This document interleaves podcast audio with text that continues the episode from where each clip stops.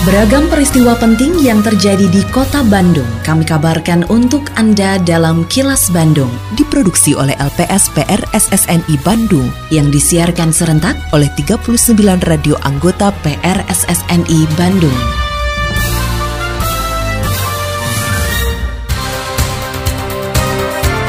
Sejumlah informasi aktual kami hadirkan untuk Anda dan inilah informasi utamanya rekrutmen anggota PPS harus profesional dan transparan.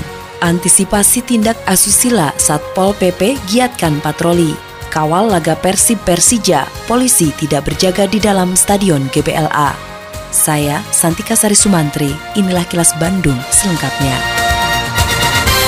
Proses rekrutmen anggota panitia pemilihan suara atau PPS yang akan bertugas pada pemilihan umum atau pemilu serentak tahun 2024 harus profesional dan transparan. Wali Kota Bandung Yana Mulyana mengatakan pesta demokrasi pemilu 2024 akan lebih banyak tantangan yang dihadapi, sehingga membutuhkan sumber daya yang berkompeten dari hasil proses rekrutmen yang profesional dan transparan. Saat meninjau pelaksanaan seleksi calon anggota PPS di SMP Negeri 2 Bandung pada Senin kemarin, Yana menyatakan kualitas pemilu sangat tergantung dengan kualitas sumber daya manusia pelaksananya. Oleh karena itu penyelenggara pemilu harus memiliki kompetensi yang mumpuni. Selain berlangsung kondusif, Yana berharap angka partisipasi pemilih di kota Bandung pada pemilu tahun 2024 bisa mencapai 90 persen. Mudah-mudahan kan begini, proses demokrasi ini kan pilpres sama pileg serentak tahapannya sudah berjalan. Tentunya pelaksana dari ad hoc ini untuk proses demokrasi ini kan tentunya harus kompetensinya baik. Makanya hari ini dilakukan proses rekrutmen itu lewat tahapan-tahapan termasuk juga kompetensi terhadap apa yang nanti akan mereka lakukan gitu.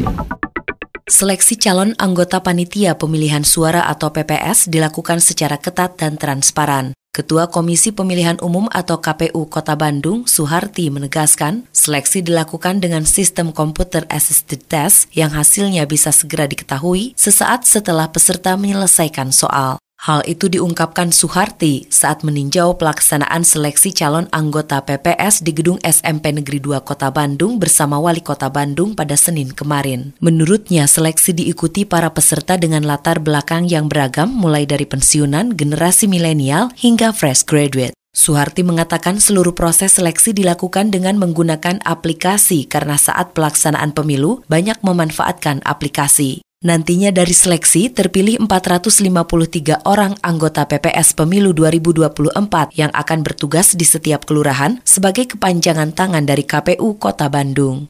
Namun tadi karena pendaftar juga banyak sehingga seleksi ini pasti akan sangat ketat gitu ya dan hasil seleksi CAT ini langsung terpublish. Jadi begitu selesai mengerjakan itu akan kita umumkan. Pesertanya campur ya, ada yang udah senior gitu ya, udah pensiunan, ada juga yang dari generasi milenial, bahkan ada yang masih fresh graduate gitu ya, baru lulus dan lain sebagainya. Tapi harapannya tadi karena ke depan semua menggunakan aplikasi, semua tidak gap gaptek lah minimal paham IT bisa menggunakan eh, sistem-sistem yang sangat sederhana. Kasus demam berdarah denggi atau DBD di Kota Bandung masih tinggi di tahun 2021 dan 2022. Dinas Kesehatan Kota Bandung mencatat lebih dari 3.000 kasus DBD terjadi di tahun 2021, sedangkan di tahun 2022 ada 4.000 lebih kasus. Kepala Dinas Kesehatan Kota Bandung, Anhar Hadian, mengatakan kasus DBD di tahun 2022 lebih tinggi seiring dengan meningkatnya aktivitas masyarakat di luar rumah dibanding tahun 2021 saat kasus pandemi COVID-19 sedang tinggi. Hadian mengakui di awal Januari 2023 ini, kasus DBD di kota Bandung cenderung mengalami kenaikan. Berbagai upaya dilakukan untuk menekan laju penyebaran antara lain menggiatkan pemberantasan sarang nyamuk, mengaktifkan jumantik, dan menggiatkan 3M. Selain itu, jika diperlukan dan terpaksa dapat dilakukan fogging. Hadian juga mengimbau masyarakat tetap menjaga kebersihan lingkungan untuk mencegah nyamuk berkembang biak. Seingat saya lebih tinggi 2022 mungkin karena di 2022 aktivitas masyarakat banyak. Kalau 2021 kan orang cenderung di rumah. Hmm. itu juga langsung atau tidak langsung pasti berdampak pada penularan hmm. gitu. Rumah selalu ribuan Satuan Polisi Pamong Praja atau Satpol PP Kota Bandung akan menggelar patroli rutin di ruang publik. Upaya ini dilakukan untuk mencegah aksi tindak asusila seperti yang diduga terjadi di teras Ciamplas beberapa waktu lalu. Kepala Satpol PP Kota Bandung, Rasdian Setiadi menegaskan, selain patroli, pihaknya berkolaborasi dengan aparat kewilayahan dan para PKL binaan yang berjualan di ruang publik untuk ikut melakukan pengawasan. Selain teras Ciamplas, sejumlah lokasi juga akan dijaga ketat. Menurutnya ada sekitar 22 lokasi PKL binaan, termasuk beberapa ruang publik yang rawan. Rasdian juga mengimbau masyarakat untuk melaporkan kepada petugas jika melihat kejadian tindak asusila maupun kejahatan yang terjadi di ruang publik. Kita sebetulnya sudah ada rutinnya, cuman kan kita nggak menempatkan di sana 24 jam. Jadi saat-saat tertentu, makanya saya rubah sekarang ada siang, ada sore, kadang juga malam. Dari kita mah tetap ada pengawasan monitoring ke sana. Dan kejadiannya kemarin itu memang uh, tidak kita harapkan lah. Posisi seharusnya orang yang mau pirakan sudah tahu itu ada begitu, orang segera dilaporkan gitu. Jangan dibiarkan kemudian dipindahkan begitu saja. Harusnya kalau ada kejadian gitu segera infokan. Tapi kita juga ada pencegahannya, yaitu kita juga seperti buat jaringan di sana. Artinya bukan hanya patroli, manakala patroli sudah lewat, petugasnya harus ada mengawasan jaring di sana. Mungkin RT atau PKL sendiri, jadi kalau ada kejadian seperti itu, segera infokan. Kini, audio podcast siaran Kilas Bandung dan berbagai informasi menarik lainnya bisa Anda akses di laman kilasbandungnews.com.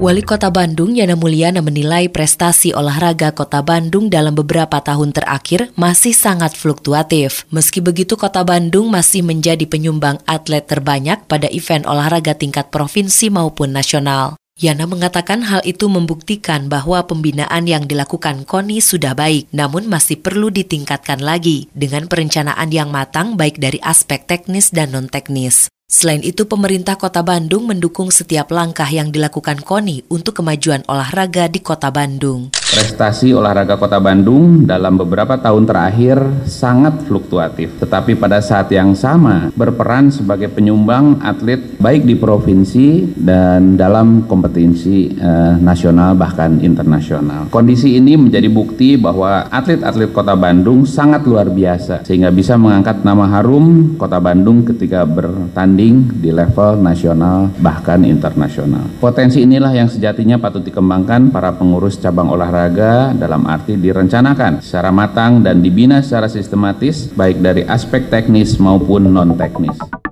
Sebanyak 4.000 personil petugas keamanan gabungan siap mengawal pertandingan tunda antara Persib Bandung melawan Persija Jakarta dalam lanjutan Liga 1 tahun 2022-2023 yang digelar Rabu besok di Stadion Gelora Bandung Lautan Api atau GBLA. Namun petugas keamanan gabungan yang terdiri dari unsur Polri, TNI, dan instansi terkait lainnya tersebut dipastikan tidak akan berjaga dalam stadion. Kepala Bidang Humas Polda Jabar, Komisaris Besar Polisi Ibrahim Tompo mengatakan, petugas keamanan yang berjaga di dalam stadion akan dilakukan oleh steward officer atau petugas pengamanan dari panitia penyelenggara. Menurutnya, steward bisa berkoordinasi dengan polisi pada kondisi tertentu. Ini agak berbeda dengan konsep pengamanan yang sebelumnya.